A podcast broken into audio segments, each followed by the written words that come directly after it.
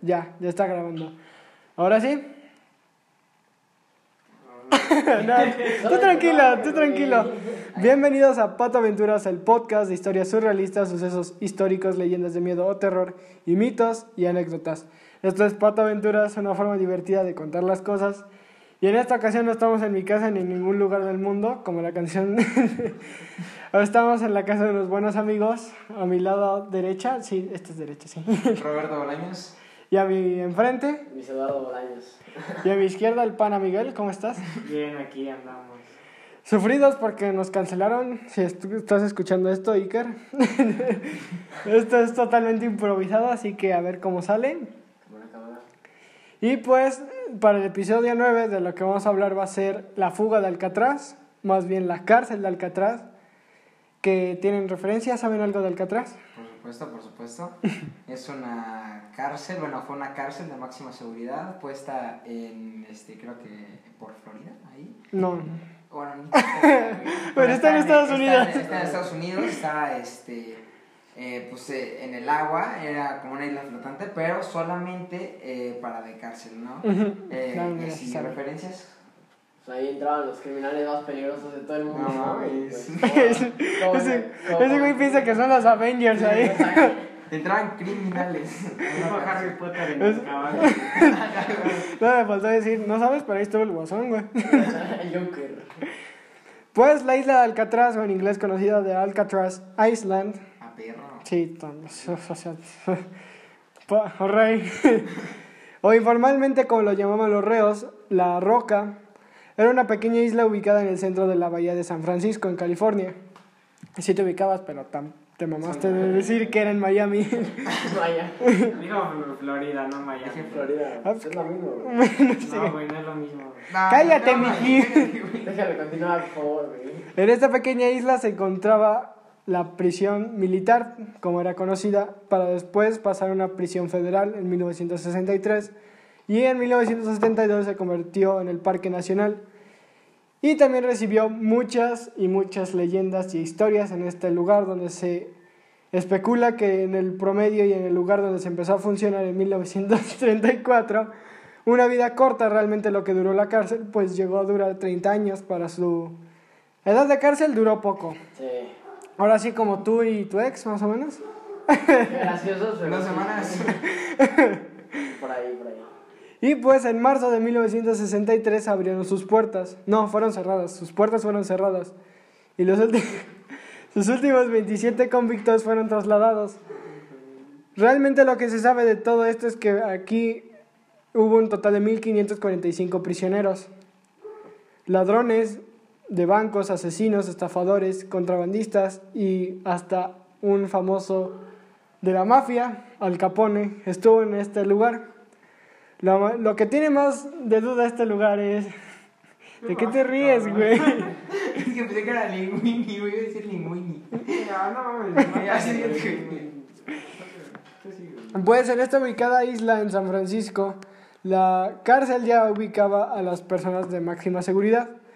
Pues para las peores reos y para las peores mentes criminales, la estadía era depende a su condena. Asesinos eran realmente una condena de 30 para arriba.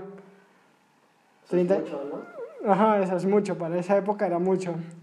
Para contrabandistas eran solo 10 años. Para estafadores eran 15.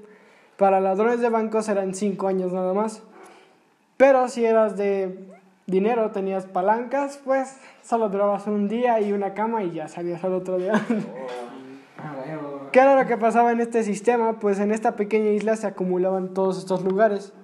Realmente lo que pasó fue que Workman, uno de los que pidió que se abriera la isla y que le hicieran una cárcel, fue el que le pidió que la posición de Alcatraz fuera más de 5 a ver ahí sí perdón porque los números me van del culo de 5 millones de dólares en el nombre del gobierno de los Estados Unidos que posteriormente todo esto fue una corrupción porque no les alcanzaba, pero le tuvieron que pedir ayuda de alguien más, ¿no?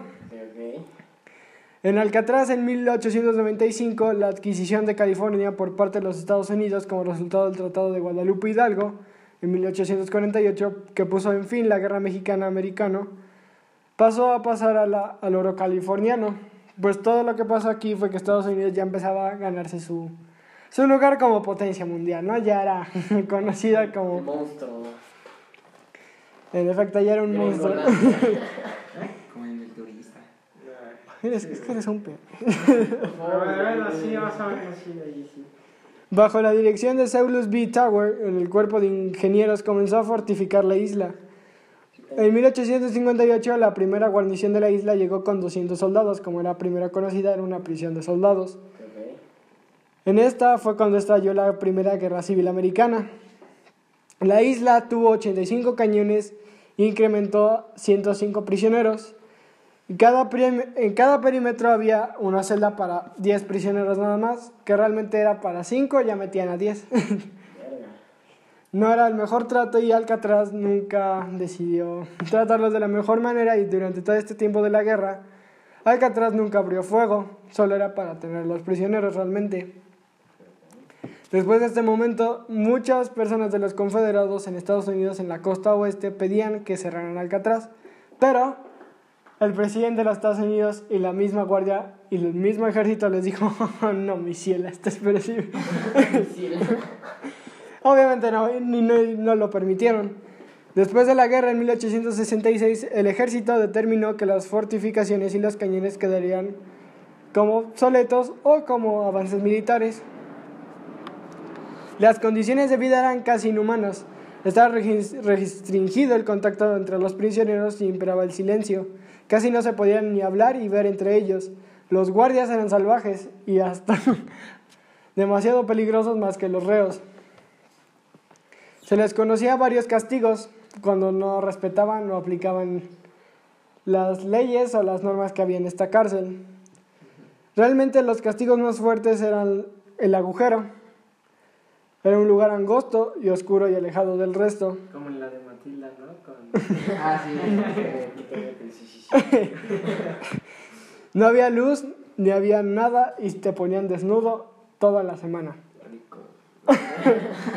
Ahorita te voy a decir por qué vas a cambiar de opinión cuando diga rico, porque realmente cuando pasaba, lo que pasaba por ahí es que pasaba por arriba los baños.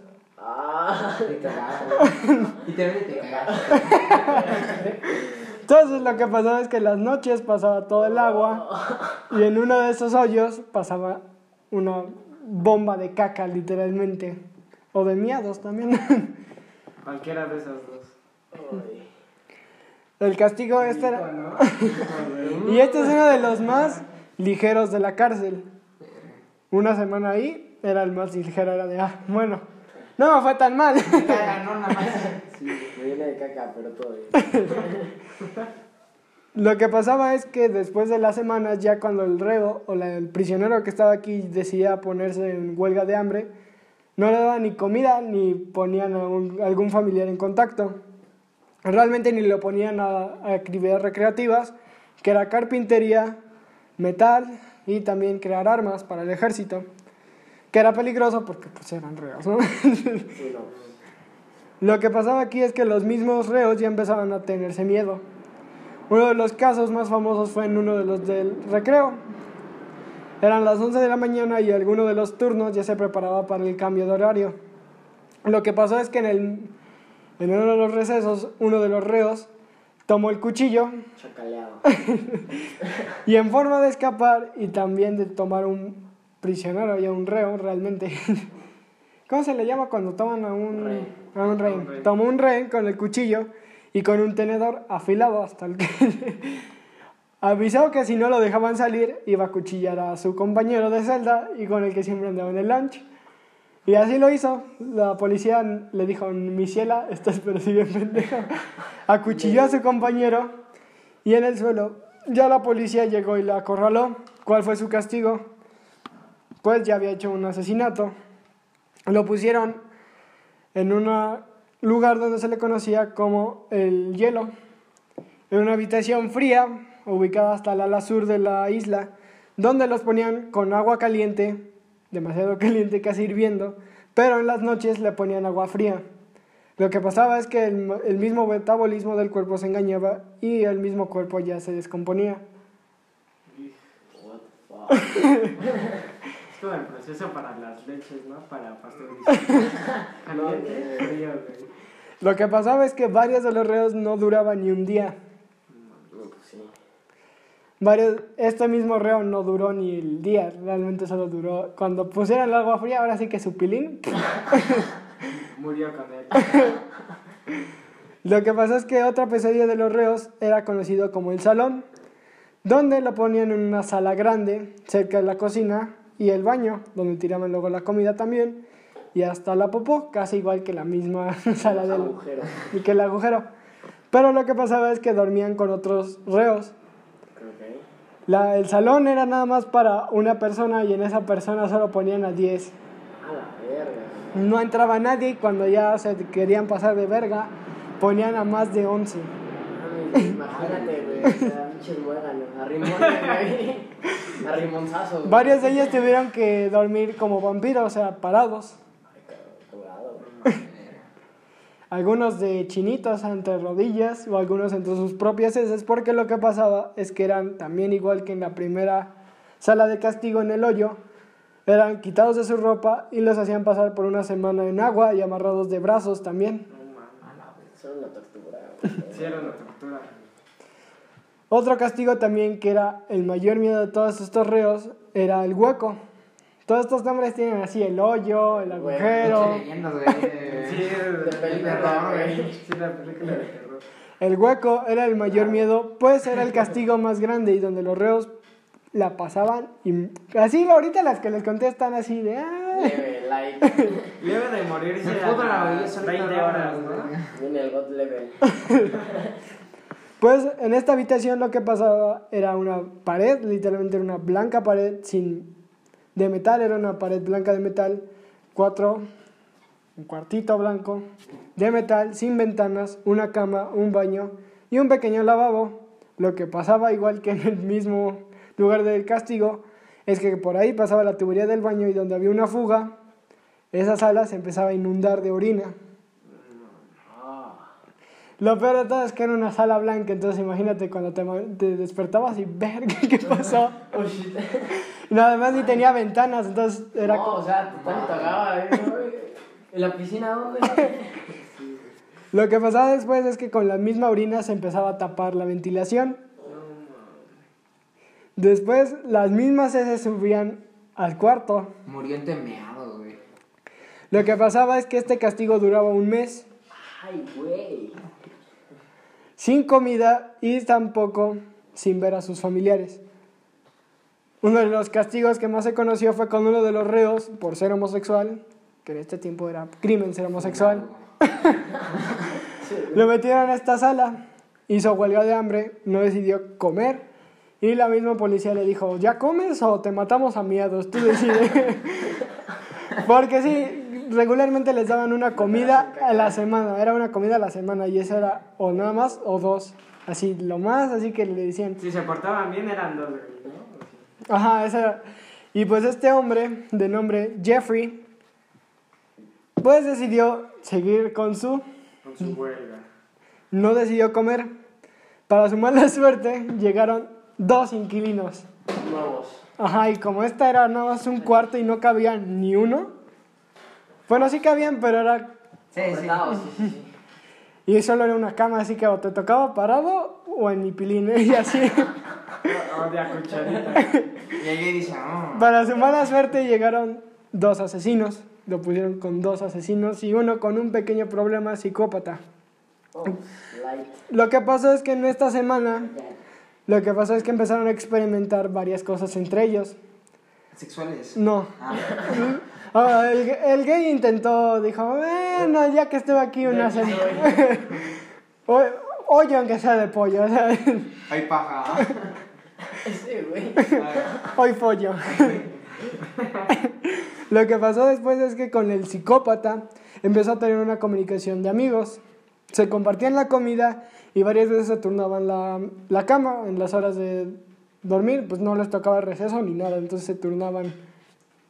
Pero con el otro reo, que era afroamericano, había un pequeño problema, y me refiero a pequeño problema cuando en las regaderas en este mismo lugar Se les caía el jabón. Tremenda chota. Boludo de miel. Salieron muleta después. Como la escena de cortada que pusieron en ¿Dónde están las rubias? De, uh, de, oye, ¿qué te pasó? Este, este. Este. Y llega el otro y me caí. Pues lo que pasó es que con este reo, con el que compartían, ya eran tres en este lugar, pues empezaron a haber problemas. Pues la comida era para los tres, y me refiero, el plato era así de chiquito. como, Sí, un muffin, ¿no? Chico. Pues como ya les había platicado, Jeffrey y su amigo el psicópata no, no tenían tema, o sea, se respetaban y decían, si me matas en la noche está bien, no hay prefiero ya morir que estar en este lugar. Lo que pasó es que con el querido amigo afroamericano no le gustó que estos dos se convirtieran en la comida. Así que durante todos estos tiempos él se guardaba los platos y no los regresaba. Lo que empezó a hacer es que los empezaba a afilar. Imagínate uno de plástico, güey, así, porque ni los ponen así de vidrio por seguridad, afilarlo. O sea, la paciencia que tiene de tener para... Pues, Y un plato, güey, o sea, redondo. Y acuérdate que el cuarto era de metal, entonces era de... Se enorme, güey. con Los dientes, ¿no? Lo que pasó es que se esperó toda una semana que to- estos dos güeyes comieran y fueran así plan amigos y ese güey se rinconaba y seguía preparando su plan. Lo que pasó es que en una noche ya desesperado entre olor de mierda y pipí, despertó y ya con el plato afilado y ya... Es que estaba mamado, o sea, partió el plato a la mitad y apuñaló al psicópata. Al día siguiente... plástico, güey, o sea, Espérate, es que cómo puedo partir un plato de plástico. Como si fuera uñas hacia la verga, se. Lo que pasa es que al día siguiente los policías pasaron a, a limpiar realmente, porque sí, los tenían que por lo menos, de, bueno, estás en miedos y caca, pero tenemos que pasar a limpiar. Cuando se dieron cuenta que entre los miedos y la caca había sangre, dijeron, no, cabrón, esto no es del baño. ¿Qué pedo, qué pedo? Al policía, ¿qué dieron a cenar ayer, güey? Encontraron el cuerpo Hemorroides, seguramente. y lo que pasa aquí es que el afroamericano se avivó y le puso el plato ensangrentado al gay. En el culo. no, ya. ¿Algo más que quieres decir? ¿Alguna aclaración ya? La policía se lo llevó y lo pasaron a uno de los otros castigos que estaban muy culeros. O sea, se veía culeros, güey. Al homosexual, al querido Jeffrey, lo llevaron afuera de la isla. Nada con tiburones, güey. Exacto, sí, mira, sí sabía. Lo que pasaba es que los ponían en palos, como Jesucristo, los ponían de cruz, amarrados de los dos brazos así. Sí, sí, sí. Como en pirata. Ya es parro, ¿no? güey? Bueno. Ajá. Ajá, así que, que Sí, lo al frente del barco, güey. Los y- ponían afuera, así a pleno, al pleno mar, todos los días. Güey. El castigo duraba igual que un mes. Lo que pasaba es que o se moría por insolación, deshidratación O tiburón. o tiburón. Sí. Y así fue como el- nuestro querido Jeffrey falleció, pues murió por un ataque de tiburón. No, pues. y el otro reo, el afroamericano, salió libre. Con la. Tuvo un buen comportamiento y en los mismos expedientes se habla que siempre fue un reo ejemplar. Era cocinero y también le gustaba hacer carpintería y uno de sus trabajos más reconocidos Afilar era, platos, güey. era en la cocina lavando platos, entonces ya sabrás. y todos sus compañeros viendo lo que acabara en putiza, ¿no? Pero qué talento. En total se sabe que en esta prisión hubo 36 prisioneros en 14 intentos en que intentaron escaparse. 23 fueron descubiertos en plena tarea. 6 murieron por disparos de los guardias y 2 se ahogaron y 5 permanecen des- desaparecidos. Muertos, ¿no? Ah. La cárcel tenía varias torres de vigilancia y un ejército de guardias armados en turnos continuos, o sea, siempre tenía que haber un guardia por las mismas situaciones inhumanas, ¿no? O sea, los, ellos mismos sabían que alguno de los reos se iba a escapar a huevo o a huevo. Algunos de estos comunicados y mismos sectores era la iluminación del faro, que anunciaba de que alguno de los reos estaba escapando, y con antiprotocolo de escapes. ¿Cuál era su protocolo? Pues anual, matar. No son 33, 12. pues obviamente un gran aliado natural era el helado y el tempestuoso Océano Pacífico que rodeaba la bahía de San Francisco. Quien pudiera fugarse de la cárcel decían que sería ahora sí definitivamente vencido por el Pacífico por el agua tan fría, o las corrientes o sus mismos tiburones. Espérame, déjame pasar saliva. y durante todos estos ciclos, lo que duró realmente fue que en Alcatraz empezaron a dar uniformes. El uniforme era chaqueta azul, pantalón azul marino o negro y camisa blanca. Por eso el video de Michael Jackson, pues más o menos así. Casa de papel. Lo que pasaba es que cómo se salía de Alcatraz o cómo cumplías condena si no querías fugarte. Una de estas historias es de un chileno que se robó una motocicleta de pizza. No, weón. En Chile la llevaron al atrás por robarse una puta. O sea, el que. Tenía hambre el policía, el que- el no que se escapó, güey, asaltó un banco con una pistola de juguete, güey, y se le dieron al atrás, güey. Mira, la historia cuenta así. Sí, güey, pero ahí estabas amenazando con una pistola. De juguete, güey. Pero tiene la cosita naranja ahí. Nuestro querido Santiago Ramírez Fernández fue el que hizo este acto. ¿Cómo pasó? Tenía hambre, era desempleado y estaba buscando el sueño americano. Cuando vio pasar la moto de pizza ni lo dudó, lo bajó y se intentó ahora sí llevar toda la pizza que llevaba ahí. Oye, tu madre, la pizza. Lo que pasó es que lo alcanzaron dos patrullas y ya en el camino lo decidieron porque él intentó supuestamente sacar pistola, pero lo que realmente lo que intentaba sacar era su rebanada de pizza y comer. Sin estar pum, pum, pum. lo que pasó después es que lo llevaron a Alcatraz y lo hicieron por robo, pero lo pusieron por delito mayor porque no tenía ni familiar cerca. Entonces estaba solo y por la misma corrupción en este lugar, o les agregaban condena o les ponían de más. Varias veces lo invitaron a, ya te pasamos, pero páganos. Y lo que pasaba en Alcatraz es que varios de los que no tenían familia, como él, o, o personas pobres que eran metidas a Alcatraz, eran pedidas de dinero. No tenían y la otra versión para pagarles era o mamelucos o también... O también asesinando a otros reos. En este tiempo, en este tiempo había lo de la famosa mafia italiana y los italianos estaban entrando en Estados Unidos. Entonces cualquier motivo para matar era, brother, mata a este y te sacamos. Y pues en este momento llegaremos al Capone, pero vamos a hablar ahorita de Santiaguito.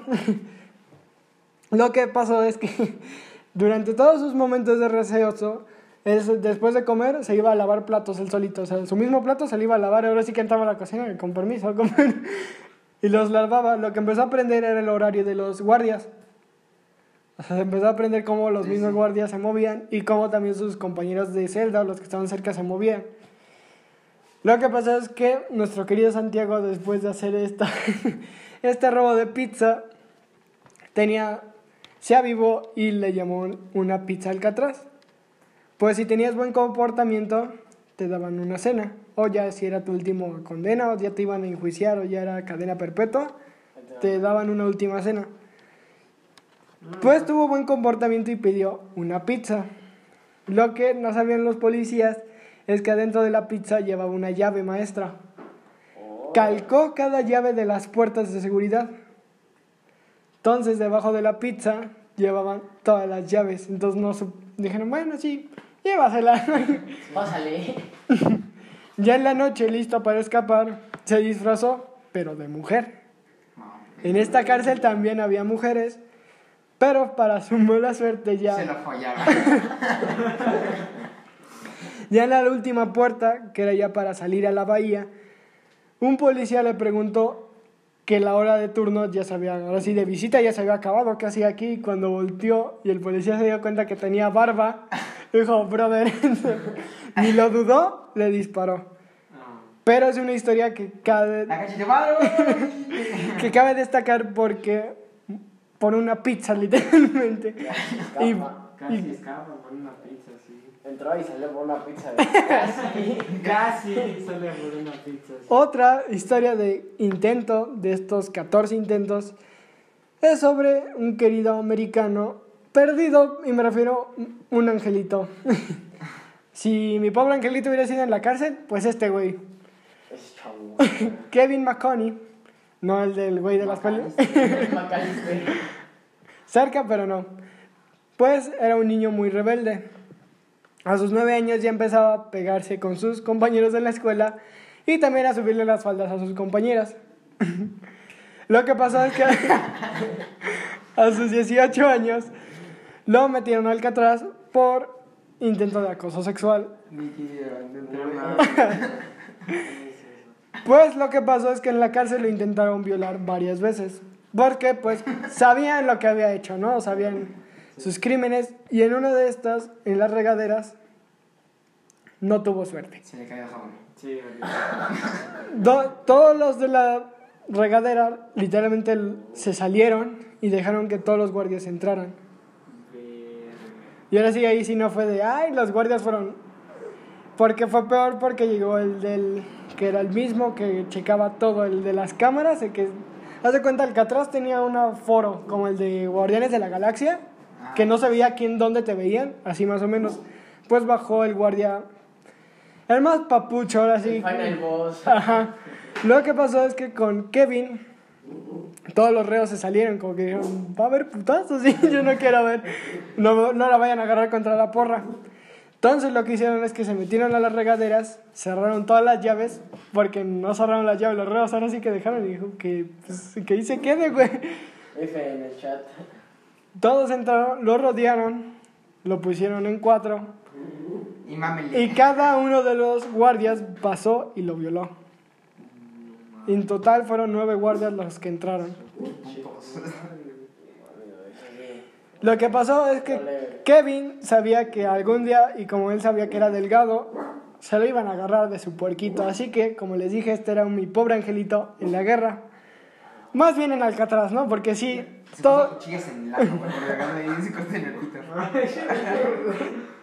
Lo que empezó a hacer es que con cada playera de lavandería que le daban en los guardias para lavar, él se quitaba la suya y la ponía y se robaba la del guardia.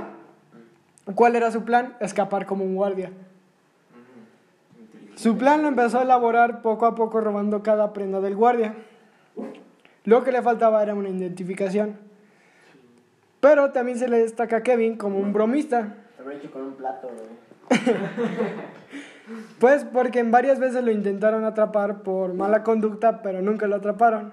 Le hacía bromas ya a los mismos que lo violaron. ¿Cómo fue una de estas bromas? Pues él sabía, como el otro que te dije que andaba en las... que se sabían los horarios de los, re- de los guardias, empezó a ponerles trampas o manos de... ¿cómo se llama? De, ratones. Ajá, trampas de ratones. Pues sabía que tenían que apretar el botón por si salían y porque en cada cajón tenían que sacar o su lunch o lo que sacaran. Entonces cada noche se iba y se disfrazaba de, de guardia sin identi- identificación, pero se iba y supuestamente trabajaba. Lo que po- se ponía eran también lentes de sol, entonces nadie lo identificaba. En un- de Netflix, güey, que una gorra y ya nadie sabe quién es. Sí, güey, ya.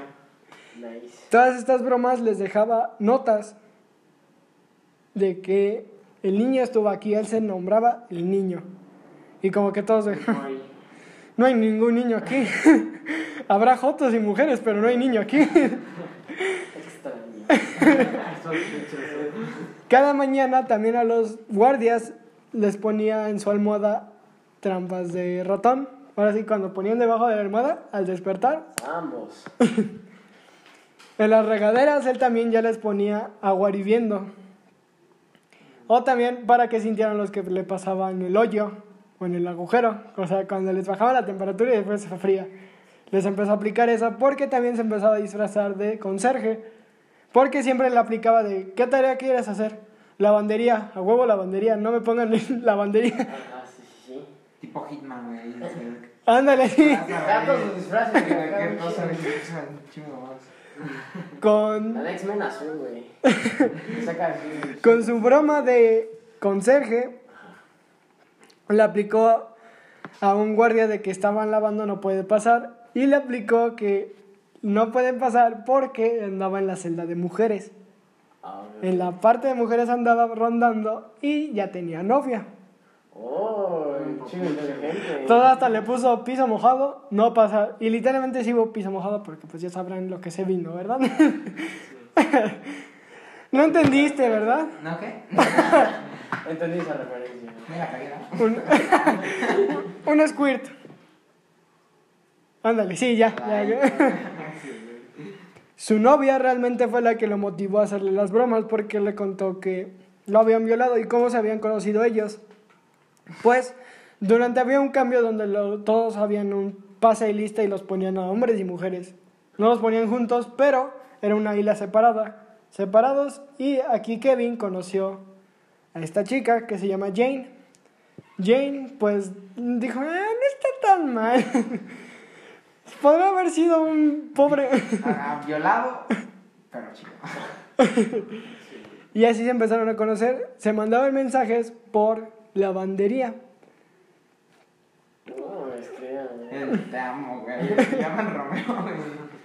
Estás enfermo, güey. Después de esto.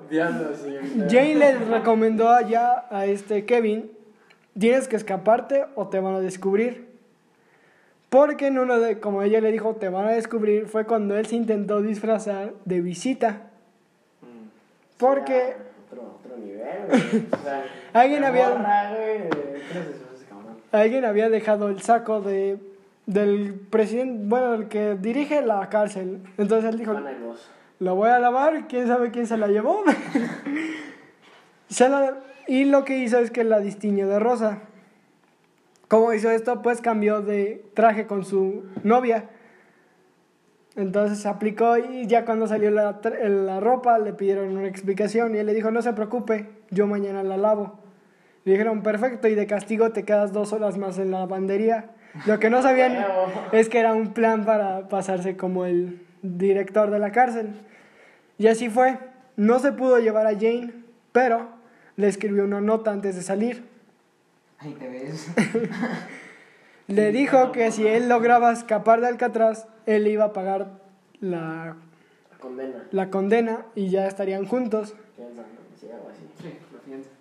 Antes de salir, hubo un pequeño problema. Y me refiero a pequeño problema porque dejó todos sus disfraces en la- abajo de su cama, este Kevin. ¿Tan inteligente no era nadie? Era una pistola, ¿no? O sea, porque Ya, lo descubrían. Y Era el mago del disfraz, como el Lazy Tan, güey. lo más pendejo, se podría decir. Lo que pasó es que ya se recogió sus cosas y ahora sí que pasó a cada puerta a decir buenas noches a los guardias. Con los que lo violaron, pasó y les dio la mano. Y dice, aguanta, yo te. Ahora sí le dice buenas noches, buenas noches, hasta luego, hasta luego y se despidió. Lo que pasó es que ya afuera estaba en la bahía esperando el barco que lo recogiera. Que cacha.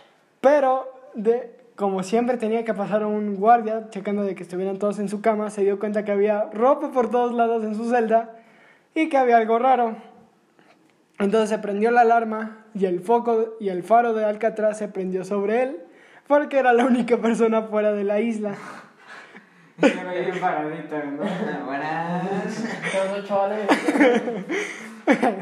Lo que pasó después es que intentó nadar. Eran las 12 de la noche y el frío y la misma corriente no lo pudo hacer, o sea, la misma corriente no lo dejaba. Barcos de la policía de Alcatraz intentaron alcanzarlo para volverlo a meter y ponerle un castigo merecidísimo, ¿no? Pero cuando intentaron ya alcanzarlo, nada se vieron, vieron cómo se ahogó. No llegó, pero es una historia destacar porque Jane, su novia, sí cumplió su condena, salió y recuerda que él sí le prometió compromiso. Oh, O sea, órale, órale. O sea, si ya planeaban una vida afuera, o sea, esos güeyes ya se veían fuera, esos decían, fuck off, Alcatraz, ya vámonos. Y sí le había cumplido Pero, su... o sea, si él había metido su ropa abajo de la cama, ¿cómo había ropa por todos lados? Porque, ¿cómo se llama? En Alcatraz las camas eran de colchón chico. O sea, sí, güey, o sea, es como. Está chiquito, güey, de colchoneta, güey, pues se ve inflado, ¿no? Pues imagino. Y nadie tenía privilegios, excepto Al Capone, que vamos a empezar a hablar de él. Un capo. Sí, es todo un capo. Pues, Al Capone, como todos conocemos, pues, es- es- no necesita presentación Al Capone, ¿no? ¿O tú quieres que le dé presentación al Capone o algo así? Pues dale para que los espectadores. Espera, déjame lo encuentro porque ya me perdí, güey. Los Es que sí. patitos.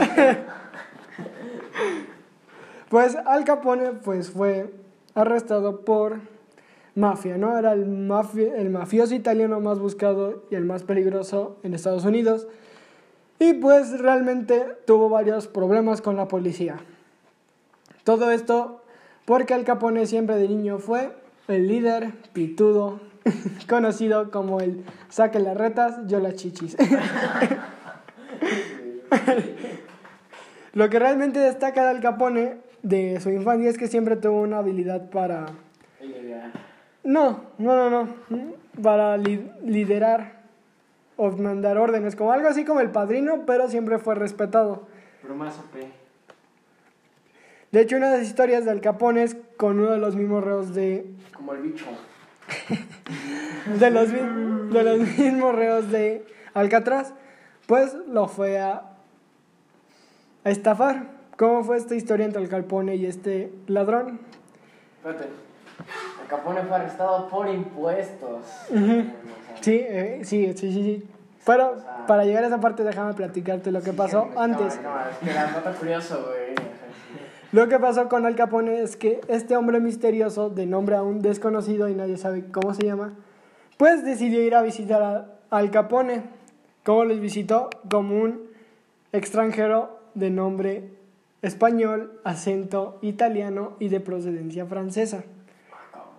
O sea, tenía todo pensado para que Al Capone confiara en él, que no fuera americano y que fuera de Europa. Se acercó y le dijo al Capone, necesito dinero y quiero invertir aquí. Quiero ser como usted, señor Al Capone. Al Capone le contestó, no puede ser como yo, pero yo te puedo ayudar. Al Capone dijo, "Jejeje, bájale de huevos, perro, pero, Tampoco tanto, güey. pero si quieres te ayudo. Lo que pasó es que le dio 10 millones de dólares, pero le dijo, pero me los tienes que regresar. Lo que empezó a hacer este hombre es que empezó a traer a su familia y también a poner negocios de carnicería y pastas. Al Capone ya empezaba a asistir a sus restaurantes, pero él no sabía que el dueño era el que le había pedido el préstamo. A la verga. Pero siempre se presentaba en cada lugar donde estaba el Capone con un diferente nombre o tipo de barba o bigote. Nunca se cambió el cabello, pero siempre de barba o bigote se cambiaba. Y así que Al Capone no lo, no lo lograba reconocer. Entonces, después de un mes, que era la promesa de Al Capone de que después del mes me regresas mi lana. Ok. El, al otro mes, ya llegando, le dijo al cap- señor Al Capone, no tengo su dinero, le fallé por una situación familiar. Espero lo entienda y por favor no me mate. Güey. Su perro, güey, valió verga, güey. O sea, fue directo y le dijo, señor Al Capone, no me mate, por favor. Por favor, amigo. Regresa lo que quieres, güey. Pero Al Capone lo vio con buenos ojos. Le dijo, no te perdono porque pusiste primero a tu familia que a mí.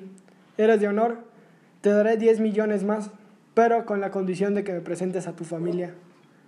Ahí sí fue cuando dijo, verga, ya se metió con la familia, pero tengo que cumplir. Así lo hizo, volvió a ganar dinero y a poseer varias empresas chiquitas y Localitos. abarrotes Michelena Caro, así Tamalitos.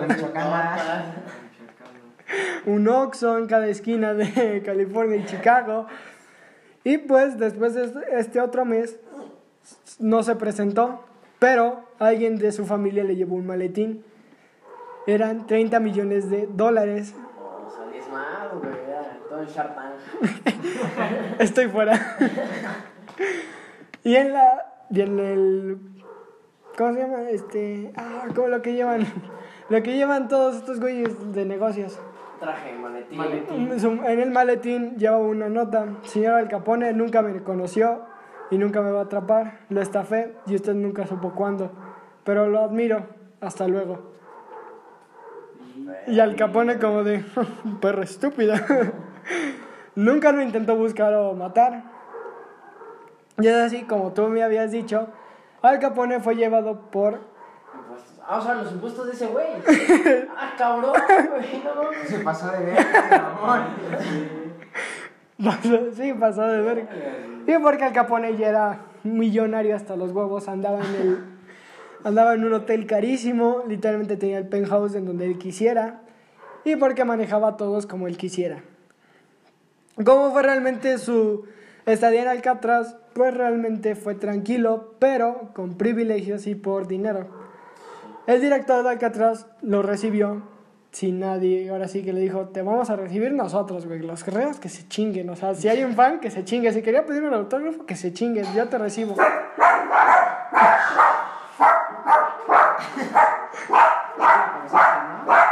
No, ya no puedo. Pausaste, ¿no, güey? No, porque no lo puedo pausar, güey.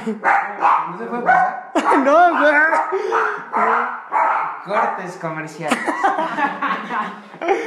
Pinche el capone. ¿por qué? Pausa, cabrón.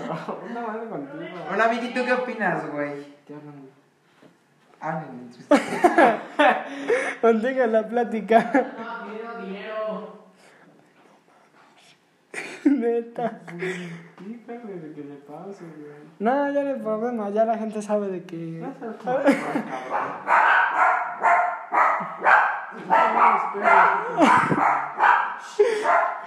La gente en el podcast. ¡Ey! ¡Cállense!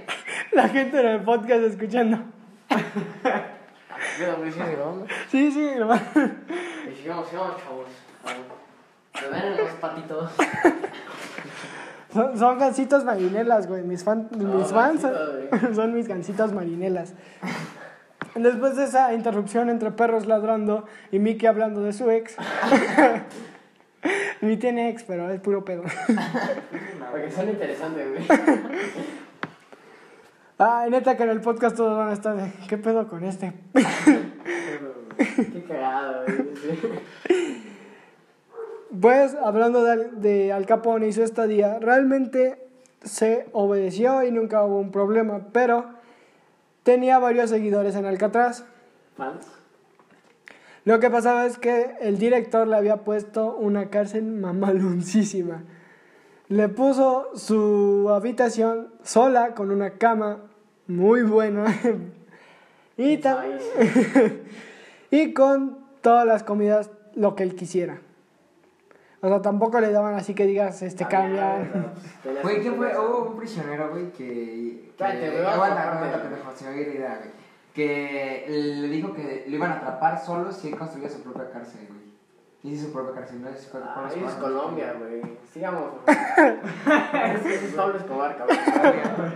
Dato curioso. Es que eres un idiota. Algunas cápsulas informativas. TV y noticias. Te voy a aplicar como en Ventaneando. En corto. Todos este día el Capone siempre fue respetado y muchas veces en la biblioteca lo ponían solo. Así que todos los que estaban leyendo o haciendo sus apuntes de... La verga. Llegó el Capone, vale verga, güey, no acabé mi tarea, chinga. Todos estos momentos Al Capone obedeció y nunca tuvo... Pues realmente nunca tuvo problemas. Realmente nunca tuvo y con el director siempre hubo una de amigo, hermano, brother. Realmente Al Capone murió por enfermedad. Ahí en atrás, güey. No, salió, pero murió. Cumplió su condena, pero murió por enfermedad.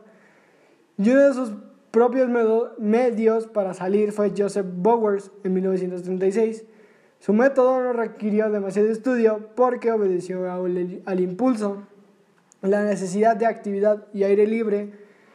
Aprovecharon toda esta distracción, pues Al Capone estaba llegando él aprovechó y dijo, pues toda la atención está en ese güey, ahorita yo aprovecho. Ya chingué.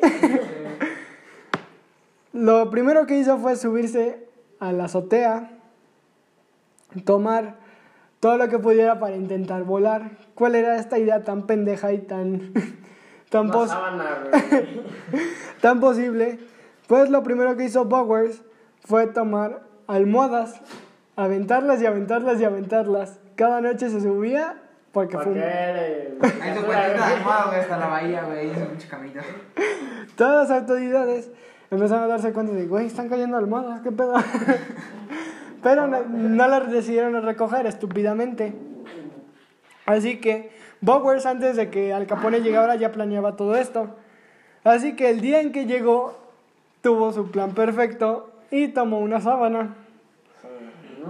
Lo intentó utilizar como paracaídas, pero por su peso y por cómo estaba el aire en ese día, se metió un putazo antes de caer. Desnucado a la Lo que pasó es que los mismos guardias lo vieron y le metieron un disparo. Yo. Ya en el suelo y con el soldado francés viendo caer a Juan Escutia. Uy, qué pedo con los mexicanos en un invento de bandera. Nosotros allá en Francia no nos aventamos con baguette, güey. Sí, güey. Y pues las autoridades, ya después de dispararle y ver que intentaba irse de la isla, le dispararon otra vez. Sí, güey, ya. Ya, güey, está muerto, ya déjalo, güey, ya no se muere. no De todos los 14 intentos, siempre fueron antes de llegar a la bahía o después. Lo que realmente pasaba, o el error matemático que realmente pasaba en estas fugas de intento, es que los mismos reos se delataban, porque otros reos andaban murmurando. Los chivateaban.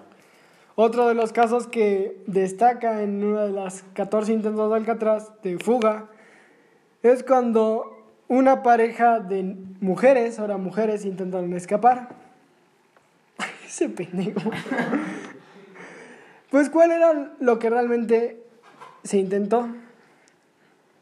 Estas mujeres se intentaron escapar porque habían sido violadas en Alcatraz con pues por los guardias, ¿no? Y porque realmente eran mujeres muy atractivas y por ser solo amas de casa y por solo una vez levantar la voz contra sus maridos. No, pues eso sí. No, pues está muy mal, ¿no? Una de las chicas, Sí. Pamela, este cuenta que realmente ella nunca decidi- nunca ah, le hubiera gustado que estuviera pasado y además tengamos en cuenta si eran o sea, el machismo nunca se va a ir y creo que debe de entrar desde la educación, pero lo que pasó aquí es que por decirle al marido, tráeme unas cervezas bien frías, porque pues esa es mujer y ya me las debes de traer a la de ya. Él le contestó, ve tú, pendejo, ve tú, pinche huevón, yo ando aquí con la comida y... Y el otro güey la agarró y la zambuteó, Ah, sí. la golpeó y pues se hizo la víctima a su marido y le dijo, me pegó la- mi mujer autoridad. Y la autoridad llegando, pero su esposa está golpeada, señor, ¿cómo puede corroborar eso? Es mujer, es cierto. A la verga. Lo triste es que así fue. Su otra amiga que le intentó defender también fue llevada por, Cómplice. por cómplice. ¿Cuál era su plan maestro de escape? Pues realmente lo que se sabe es que ellas dos empezaron a comportarse normal, tenían una buena conducta y siempre eran las que lavaban la ropa o también las que le cuidaban el changarro a los de los de guardia o le hacían de comer a los guardias ya cuando los guardias se hartaban de la cocina y decían ya cocíname güey qué pinche comida culera Oh, lo que pasó es que todo esto, Rose, su amiga, le dijo, tenemos que escapar o algún día de estos también vamos a ser, vamos a ser violadas igual que aquí.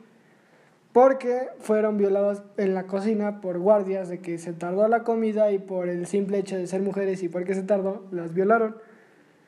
Varias veces fueron. Eres un pendejo. Varias veces fueron llevadas a, a castigos, como los, ya les había dicho, como el hoyo. Pero en esta versión, con las mujeres, eran un poquito más sensibles. Pues lo que les hacían, no les daban de comer en una semana o dos. No mames, güey. Sensibilísimos. Bueno, los otros güeyes los ponían con caca, pero Ahora sí. sí, los castigos como sea, como los veas, están culerísimos. Sí. Literal. Otro castigo que a ellas les impusieron por ser mujeres y por dormirse tarde, güey, por llegar tarde de lavar toda la ropa de los guardias y reos, fue por el simple hecho de que son mujeres, se, se querían fugar y este, y este guardia las metió al hoyo, pero de a Davis. Porque no fue muy educado de su parte. Las puso a las dos, no recibieron comida y cada noche un guardia iba y las violaba.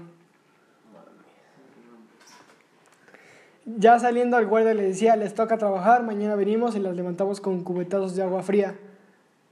Siempre era así. Entonces ellas mismas se empezaron a planear cómo escapar y tampoco ser golpeadas o violadas brutalmente. Si no, pues qué infierno, ¿no? Sí. Pamela le dijo a Roe, no sé cómo lo vamos a hacer, pero lo único que sé es que si los dos nos quedamos nos van a matar ahora. No, pues sí. Porque ya no eran violaciones, ahora sí que de cada semana, ¿no? Ya era todos los días, Diario. cada noche, las iban a violar al, al hoyo. Lo que pasó es que Roe l- le empezó a platicar su plan. El plan era, no tan pendejo la verdad, hacerse pasar como mujeres de cantantes. ¿Cómo era su plan? Pues ellas empezaron a fabricar sus propios vestidos. Tejían, tejían todas las noches escondidas. Lo más que podían avanzaban en el disfraz. No se arreglaban mucho, obviamente, no tenían cómo, pero el disfraz del vestido y como si fueran mujeres de la alta sociedad iba a servir. ¿Por qué? Porque todos los guardias cuando veían entrar una mujer guapa que iba a entrar de visita a ver a su reo, como que todos, bueno, sí señorita, pase, no lo hemos tratado mal, o sea, no lo hemos dejado sin comer, pero ahí está. Todo limpio por aquí. Excelente servicio.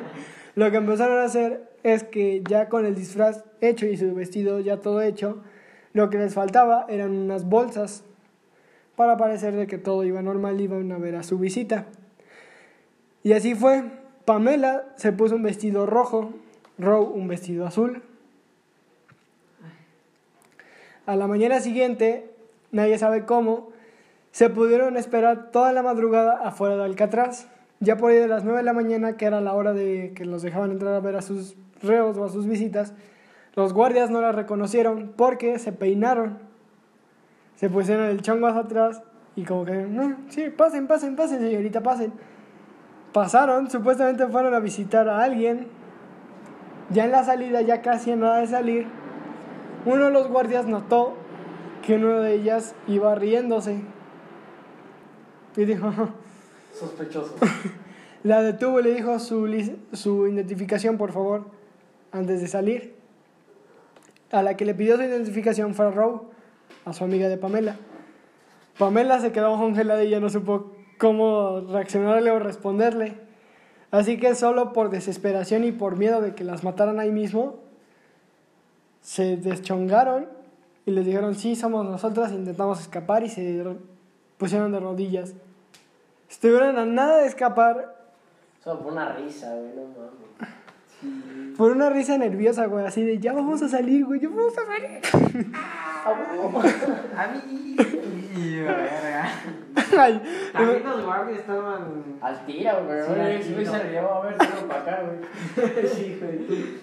Pero, O Yo sea, le hubiera dicho así como, güey, me robaron mi tarjeta, no la tengo. Búsquenla ahí. pero es que ellas, por ya su miedo de que las mataran ahí mismo, dijeron, ¿sabes qué, brother? Ahí Ay, güey. Era Ah, cuando bueno, ahí la haber cámara. dicho que era algo de que habían hablado o algo así. No de- la entrada, lo siento, Poli. Sí, no, o sea. Lo que pasó es que las pusieron de nuevo en sus celdas, ahora ellas dos separadas, y las raparon. Cumplieron su condena de 20 años y Mames, güey, Verga, o sea, time lapse ahí, pinche flashback, güey. todo esto ya cuando salieron, ellas relatan que sí les pegó mucho el hecho de que por el esposo más bien de Pamela, de que las hayan metido y por responderle las hayan metido, siempre fue como el de, ah, se pasan de verga. Y cuando entraron, güey, lo- así como lo que te rompe el corazón es que ellas tenían apenas 20 años las dos. Verga. Estaban. Salieron, imagínate, güey, ellas de 20 años entrando y los guardias... Salir a 40, güey, no mames. los guardias se aprovecharon literalmente de unas niñas. Ay, sí, sea, estaban en su edad. Es no su apogeo. No sé, güey. Lo que pasa es jóvenes. triste porque Rowe sí murió después de salir de Alcatraz por daños mentales. No, pues sí, güey. Pamela re- sí dice que fue un momento triste porque ya habían pasado todo, ya habían salido las dos juntas.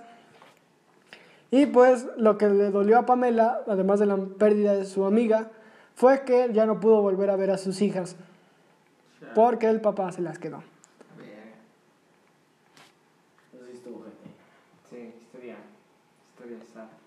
Muy triste, ya es así como ponemos la primera pausa, nuestra primera parte. Y pues. Para ya terminar, tú estás jugando a Mongos y te Sí, duele cabrón, pilín. Ojalá te maten. Soy impostor, puto, cállate. Bueno, ojalá te reporten y se te caiga el pito Ya. ¿De también. qué otros temas has hablado, güey? ¿Eh? ¿De qué otros temas has hablado, güey? Ah, pues ya aquí hablando en confianza, el primero fue de pandemias. El segundo fue del Club de los 27, Sí, No sé qué sea. de los rockstars que murieron a la edad de 27. No, de los que mataron en Tlatelolco. No, Es que eres un pendejo. güey, Chíngate, la voy a por me rompe el hocico. Sí, mejor date un- una pasadita. Leer un libro tampoco te hace mal, Luis. El tercero fue de asesinos en México. Uno que fue en el Porfiriato y ese sí estuvo cerdo. Otro, el cuarto fue sobre James Dean, un artista de. un actor de los años 50 de películas que lo mataron. Y el quinto fue de. ¿Cómo se llama? Este. Luego con el quinto, el 6 fue de Jack el Destripador y el Estrangulador de Boston. El 7 fue Estúpido Amor, que es una historia de, de un libro de José Emilio Pacheco que está bueno. ¿Cuántos tienes, güey? Esto va a ser el 8. ¿Y el 13? Eres un pendejo. Bueno, siguiendo con ya la parte 2 y ya para acabar nuestro podcast, la segunda parte, porque siempre lo debido así, no me preguntes por qué. Pues pasaremos al año donde Alcatraz tomó una pequeña guerra civil dentro de la misma cárcel. Después de los acontecimientos de Bowers y Pamela y Rowe, pasó que Theodore Cole y Ralph Jefferson lograron lo que se consideraba imposible, traspasar las alambradas de Alcatraz. Ah, fueron los que se escaparon. No, No, pendejo, cállate. Con herramientas caseras lograron limitar barrotes y salieron al exterior. Se lanzaron al agua en una noche muy fría y tormentosa también, estaba lloviendo. Nunca se les encontró, pero la información oficial determinó que murieron en el agua som- sometidos por la hipotermia y por el mar embrandecido. No, pues sí. Pues quién sobrevive a eso. En mayo de 1946, en un intento de escape se convirtió en un, sangriento, en un sangriento motín. Se le conoció como la Batalla de Alcatraz. Seis reclusos tomaron el control de la cárcel. Primero, dominaron el, cua- el cuarto de armas. Luego obtuvieron las llaves del patio principal, donde tuvieron a los guardias encerrados y les hicieron sentir lo que sentían esos güeyes. Y al director de la cárcel lo pusieron en el hoyo, A la Desnudo. madre, güey. desnudo. Y por puta. Se mamaron, güey. Eso te pasa por.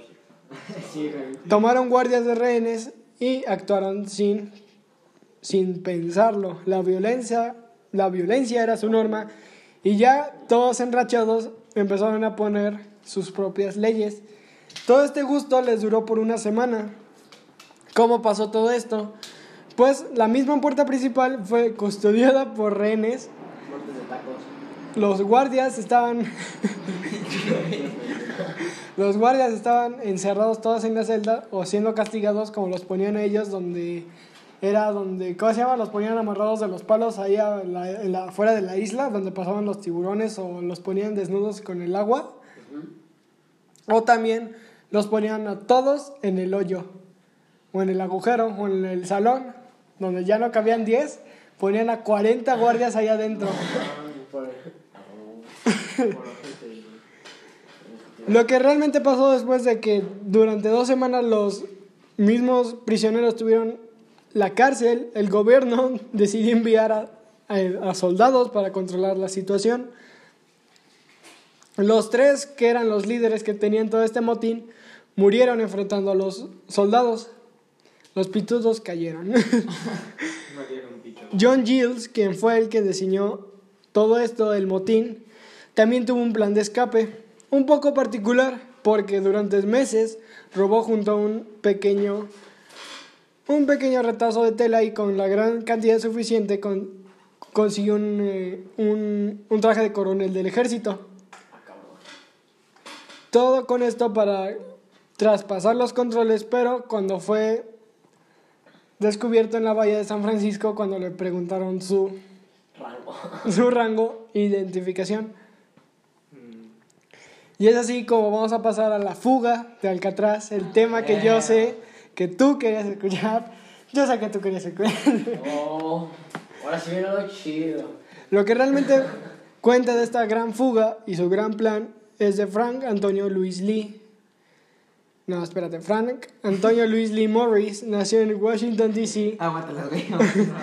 donde pasó la mayor parte de sus primeros años como ha llegado en diferentes... Eres un pendejo. Está viendo porno, güey. En pleno podcast. Y este... No sé si sepas, pero hay niños escuchando esto. Es que el ano de hermano es una historia, güey. ¿Lo decimos? ¿Lo decimos en pleno podcast en público? Sí, no, no. Tú dile Luis, yo no. Este, Mickey ha sido rechazado varias veces. Este, por... Funado, Funado, güey. Funado. Ah, Ya, de con el podcast, güey. Pobre, Por- pobre Nicky, güey. Por cierto, me acaban de matar, güey. Sigamos, por favor. Eres un pendejo. Un poco de salseo, güey. Nunca vine mal. Pues. Frank, sus primeros años fue llegado por a los 13 años. Realmente a la edad de 13 años cometió su primer delito, siendo sucesivamente detenido por muchas otras imputaciones como posesión de drogas, atraco a mano armada y cumplir la mayor de edad. Sí.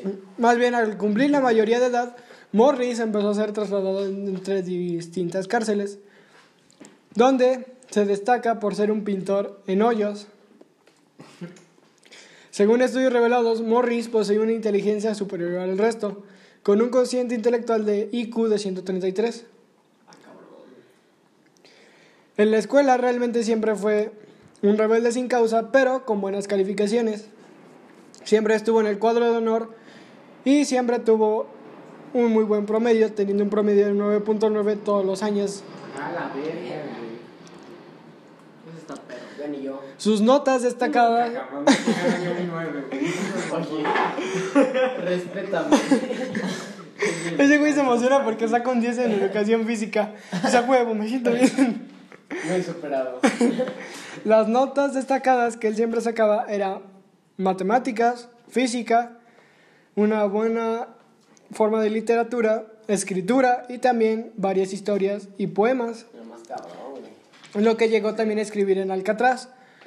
Realmente fue arrestado a la edad de sus 25 años y fue llevado a Alcatraz. Los mismos reos, cuando lo llegaron a ver, fue- eran admiradores, pues era listo y era una muy buena persona realmente. El admin. El admin. Realmente muy amable y jamás provocó una pelea o un altercado, pues siempre estaba en biblioteca y a veces hasta ayudaba a policías, guardias, a mejorar académicamente. También, también, también era el secretario del director de la cárcel. Todo, güey. Sí, no, no, ese güey es mi ídolo. A veces también era llevado, él era encargado de terapias de psicología para sus compañeros reos. O también varias veces daba asesorías académicas a sus compañeros prisioneros. O varias ocasiones daba carpintería o tejía. Y realmente arreglaba el uniforme a los que le llevaban el pantalón. Era el McLovin, güey, de, de todo de la Sí, cárcel, güey. Era el McLovin. Respeta mi globo, por favor. Pues realmente, durante una clase de literatura en la biblioteca, conoció a los hermanos Anglin, John Anglin y Clarice Anglin, pues además eran compañeros de celda. Es aquí cuando saliendo de la clase de Frank, a los tres, antes de dormir, empezaron a planear y a preparar lo que sería la fuga de Alcatraz. El, El 11 de junio de 1962, Frank Morris, John Anglin y Clarence Anglin llevaron a cabo con éxito una de las más complicadas fugas más concebidas. En la parte posterior de las celdas de los reclusos, en el bloque B, donde fueron internados los fugitivos, había un pasillo no vigilado de 0,9 0,91 metros de ancho. Los prisioneros cincelaron el hormigón dañado por la humedad, donde alrededor de su respiradero coincidía un pasillo. Este pasillo los llevaba a la, totalmente afuera de la bahía y no necesitaban entrar por la entrada, salían por otro lugar que era el punto ciego de la cárcel. Lo pensaron bien, pues realmente Frank empezó a estudiar a cada Guardia. A cada guardia. Además de ser su maestro, estudiaba su comportamiento en clases de psicología. Ah, cabrón. Ese güey era. Que lo descubran y Sí, no güey. Lo que pasaba es que todos los días, antes de, su, de planear el escape, los hermanos Anglin empezaban a checar que todo estuviera perfectamente sincronizado y que también ellos empezaron a recolectar herramientas para la fuga. Frank, por su parte, estudiaba y analizaba cada perímetro y centímetro y el movimiento de los guardias. Pues los hermanos Anglin lograron robar una cuerda de carburo donde se encontraba para salir en el punto ciego. Realmente lo que habían hecho es que la rejilla lo habían sustituido por otra, otra llave. Cambiaron la llave de la celda por la original. Ah. También robaron... var- Ah. Perdón, es que ese gemido va para Lama Rhodes. Ah, Es que también, la- podcast. ¿no? también lo escucha ella. Pinche inculto. El español. Después de esto robaron varios impermeables para usarlos como una balsa en su huida. Dejaron sus respectivas camas, muñecos de papel maché, a las que habían pegado cabello real de la peluquería de la prisión, para despistar a los guardias para la fuga. Se las pusieron en sus camas. Güey. La noche del 12 de junio de 1962, el primer control de la mañana sorprendió a los funcionarios de la prisión al hallar tres reos no estaban en su camastro de sus celdas. En su lugar había tres cabezas artificiales fabricadas ingeniosamente a partir de yeso, pintura de color carne y pelo humano real, con las que engañaron a los guardias de todo el perímetro. En ese momento la cárcel empezó a retumbar con la señal y con el faro prendido locales, botes locales, guardacostas, policías estatales y agentes federales y FBI entraron a la búsqueda. Helicópteros, mili- helicópteros militares y al menos 100 efectivos armados andaban buscando por toda la isla y alrededor de todo el perímetro si, los si Frank Morris y John Clarence habían salido de Alcatraz. El FBI más tarde redactó un informe. En las noticias se notificaba que a todas las pruebas había una desaparición. Que, no es cierto, el FBI dijo, no, pues para no quedar pendejos, güey, ¿cómo vamos a decir que se escaparon tres güeyes con un, Desaparecieron. Un paquete de cartas selladas y relacionadas con los hombres de algunas piezas de madera, con forma de ramo y trozos de tubo de goma. A su vez también se oyó un chaleco salvavidas casero en la playa de Cronkite. Y además no hubo otro resultado. Realmente la investigación oficial... Estás enfermo, güey. Estamos hablando de un tema así. La investigación oficial del FBI contó con la ayuda de otro preso, Alan West, que se sabe que también iba a formar parte del grupo de los fugitivos, pero, pero finalmente, como cuando vas al peluquero y ves que está valiendo verga, se quedó. Le dio. Se le abrió.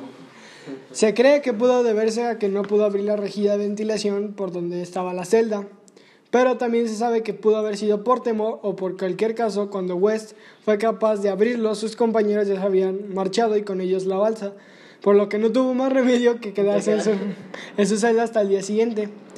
Momento en el que se descubrió la au- ausencia de los presos, objetos pre- pertene- pertenecientes a los fugados fueron encontrados en la cercana isla Ángel.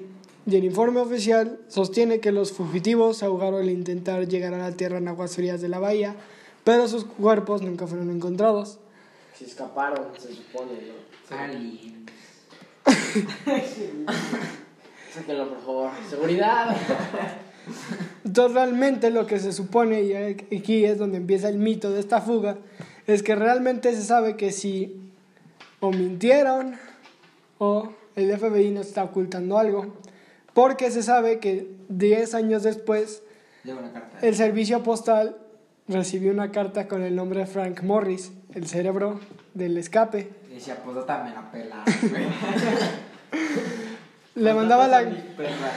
Le mandaba la carta a su amigo Alan West, que en clave morse le dijo el, el hombre pájaro ya salió de Alcatraz, que para los reos se quiso... Un pájaro ya salió de que atrás. Pinche comediante, güey. no- déjame darle ahorita a Facundo, güey. Sí lo tengo. Le quitaste la chamba, güey. Realmente lo que pasa es que en este número y palabras secretas le dijo, el pez ya salió y el pájaro también, refiriéndose en el, en el habla coloquial de estos reos de que lograron la fuga. Pero eso fue 10 años después, ¿no? 10 años después. Los hermanos, por su parte, lo que más deseaban era ver a su mamá y reencontrarse. Y así fue, pues en una carta en Navidad de 1984 se encontró. ¿Qué crazy, güey? Pero qué crazy. Confirmo. Realmente lo que destaca de Alcatraz es que todos sus personajes y los que estuvieron aquí fue realmente una historia muy loca. Pues como el- varias veces el famoso Al Capone conoció a Frank. O sea, Al, cerebro. al cerebrito. Ah. Al Capone conoció a Frank Morris. Al Capone declaró que se le hacía un hombre demasiado listo y que realmente era demasiado amable. Nunca fue grosero, en ningún momento hizo alguna pelea o ocasionó algún problema. No levantó sospechas. Pues que era una verga ese güey, sí, no, no mames. Ídolo, crack. Algunos de los nombres legendarios, como el famoso Al Capone, como ya habíamos dicho, están personajes tan extraños como para salir en una obra siniestra. Realmente está el hombre pájaro de Alcatraz, quien fue el que intentó volar. El pendejo de Alcatraz, güey, que se golpeó las piernas contra el piso, güey, o sea. El imbécil. Iba a planear, güey. Sí, güey, a huevo. También llamado, también la Roca, donde fue donde ocurrió algunos actos y convictos de la guerra civil estadounidense, pero no fue hasta 1934, en plena guerra del crimen organizado, que fue bautizada como la prisión más segura del mundo. Este en 1934. Sí, pues, ¿quién se Aparte los guardias eran una verga, güey, ¿no? Veían a alguien así riéndose medio pendejo. A ver, tú ven para acá, güey, qué pedo. Cuéntanos, ¿qué es tu chiste? Cuéntanos, ¿cuál es el chiste para Como reírnos? maestra, de, a ver, cuéntanos a todos para yo también. Para. Me paso tu, tu Sí, credencial. tu güey. madre, sí, güey. Pues sí eran una verga, la. ¿Y por qué se ¿no? güey? ¿Por qué cerró acá atrás, güey? Por la crueldad, ¿no? Derechos humanos. Uno de los casos fue por ¿Sí? crueldad Ah, y porque al director de la cárcel ya se le hinchaba los huevos de que todos los días intentaban escapar. Ah. Todos los días intentaron escaparse. Pues Unos muy cerca de la bahía, otros apenas en la cárcel. Realmente el- ah, hubo muertos en Alcatraz. Pues. Se cuenta que realmente en total en la isla de Alcatraz hubo un millón. ¿De muertos? Ah, no es cierto, güey. No, güey, Un millón de reos, pendejo. un total de 800 muertos, lo que estipula que cada día se moría uno. Verga. En promedio.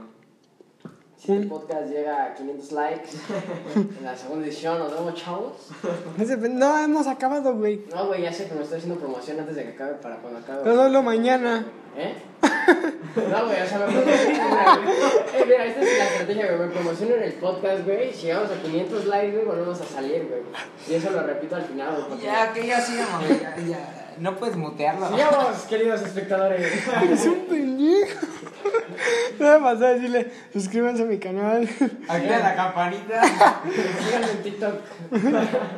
El niño de cromosomas de más habló. Oye. Es un insulto para mí. Ay, en honor al Juanito.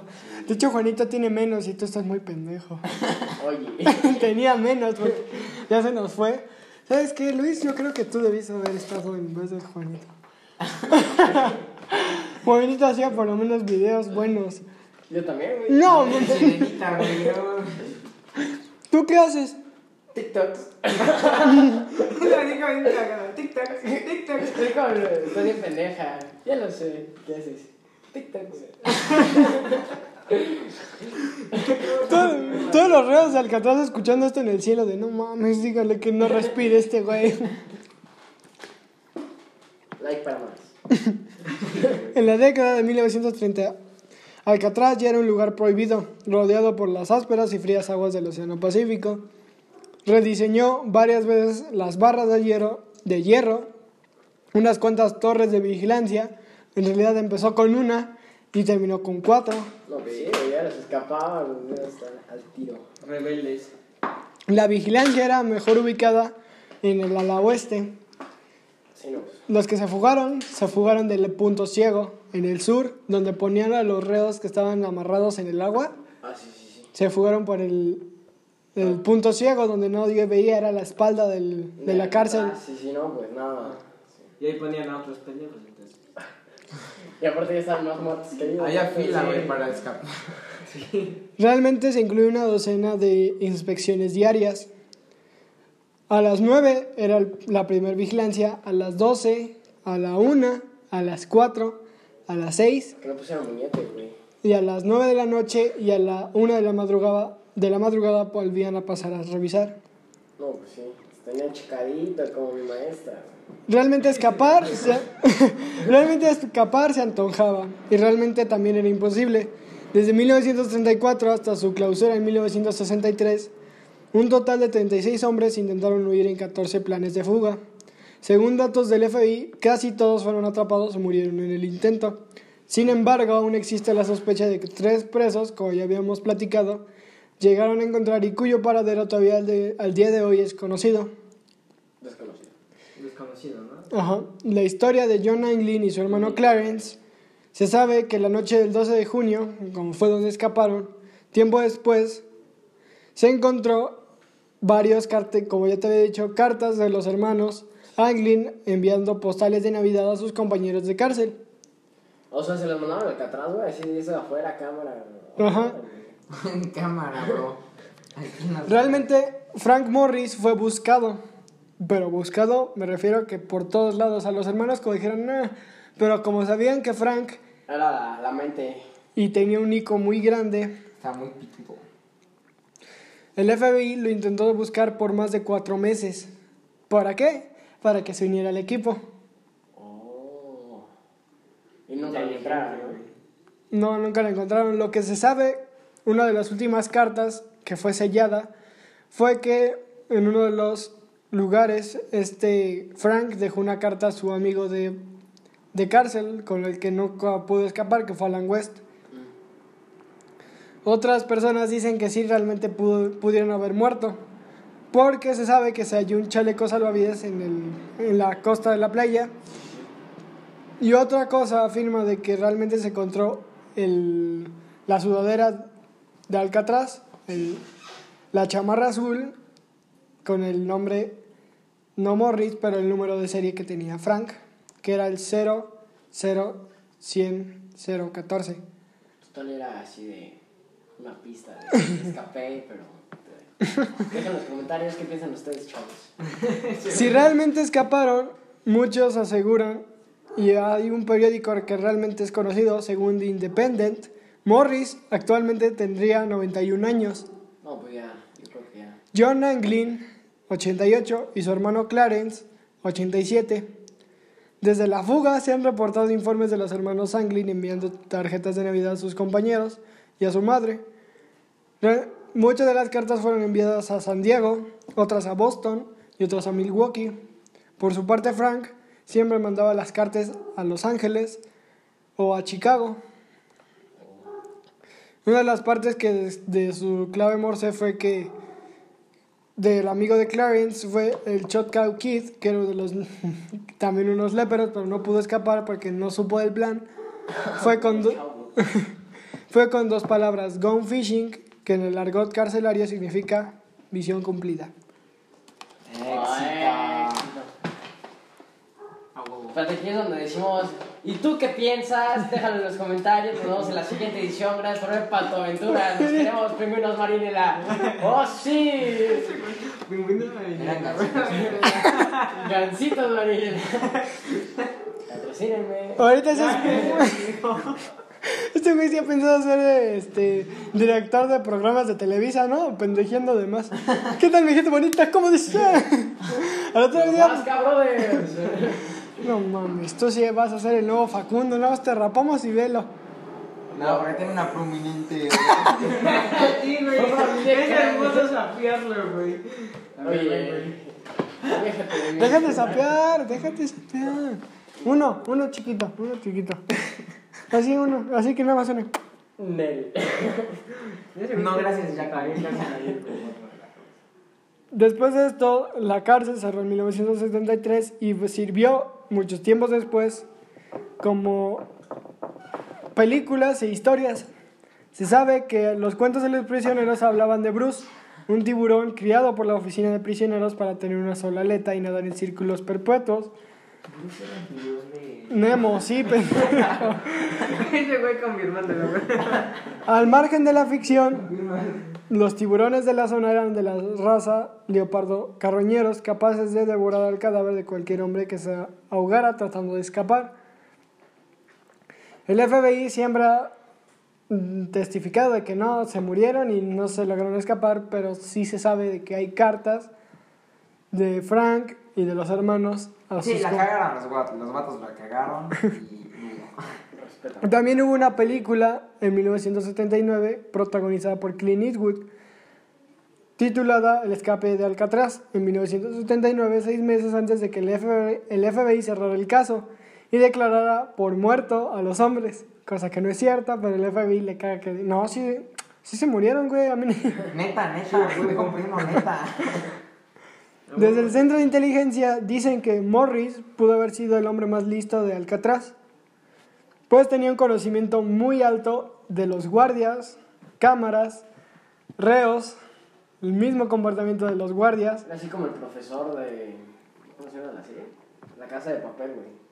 Que El profesor. El profesor. Realmente la mayoría de los informes apoyan a la teoría de que los hombres murieron ahogados o comidos por los tiburones.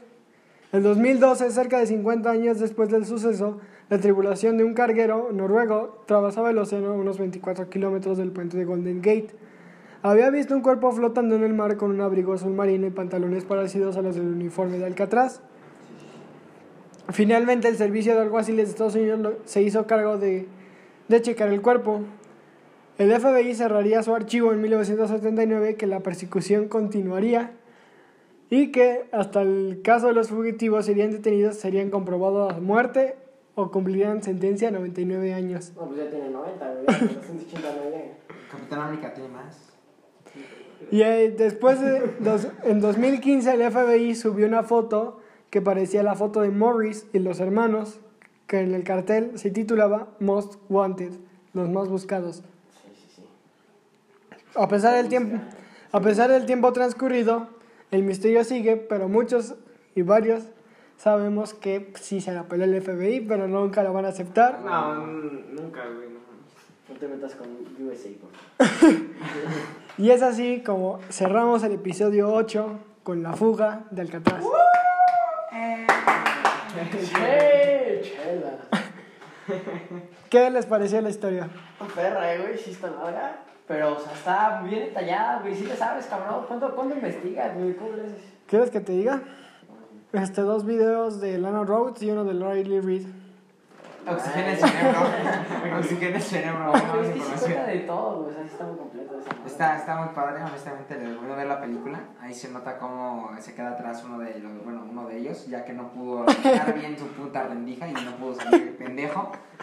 Y, y, y está muy padre, ¿no? Cómo está el güey lijando así muy mamón y, y el guardia se está acercando y ese güey así como ve, listo. Yo ya me voy con mi abuela, güey, hace un chingo de tiempo. Y estamos ahí.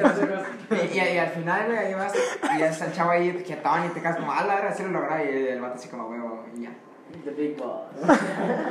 ¿Qué opinas tú? No, güey, sí está muy cabrón y cómo investigas, pero, o sea, la forma que lo lleva está chingón, güey. ¿Tú? Raro. Yo me la pasé muy bien. Dice a mí me vale verga. El bueno es que este güey ya ha aparecido No, en pues todos. gané tres partidas de Mongo, la neta me la pasé muy Fue el. No impostor. Fue el impostor, güey. Se perdió, se ganó y pues nada. ¿Cómo me vio saliendo de Alcántara? Ahora sí, antes de cerrar, ¿quieren mandar un saludo, dejar sus redes sociales? Tú primero, tú cálmate. Ok. Oye, por. A ver, redes sociales me pueden encontrar como. Ay, sí te lo sabes, mamón. No, no, no, Como sí. fuera tan complicado. Em, Roberto Yáñez, bueno, Yanes, porque la ñ no la tengo, 005 en Instagram. Y en TikTok, ah, yo no tengo TikTok, pero este, me pueden seguir igual como Roberto Yanes 005.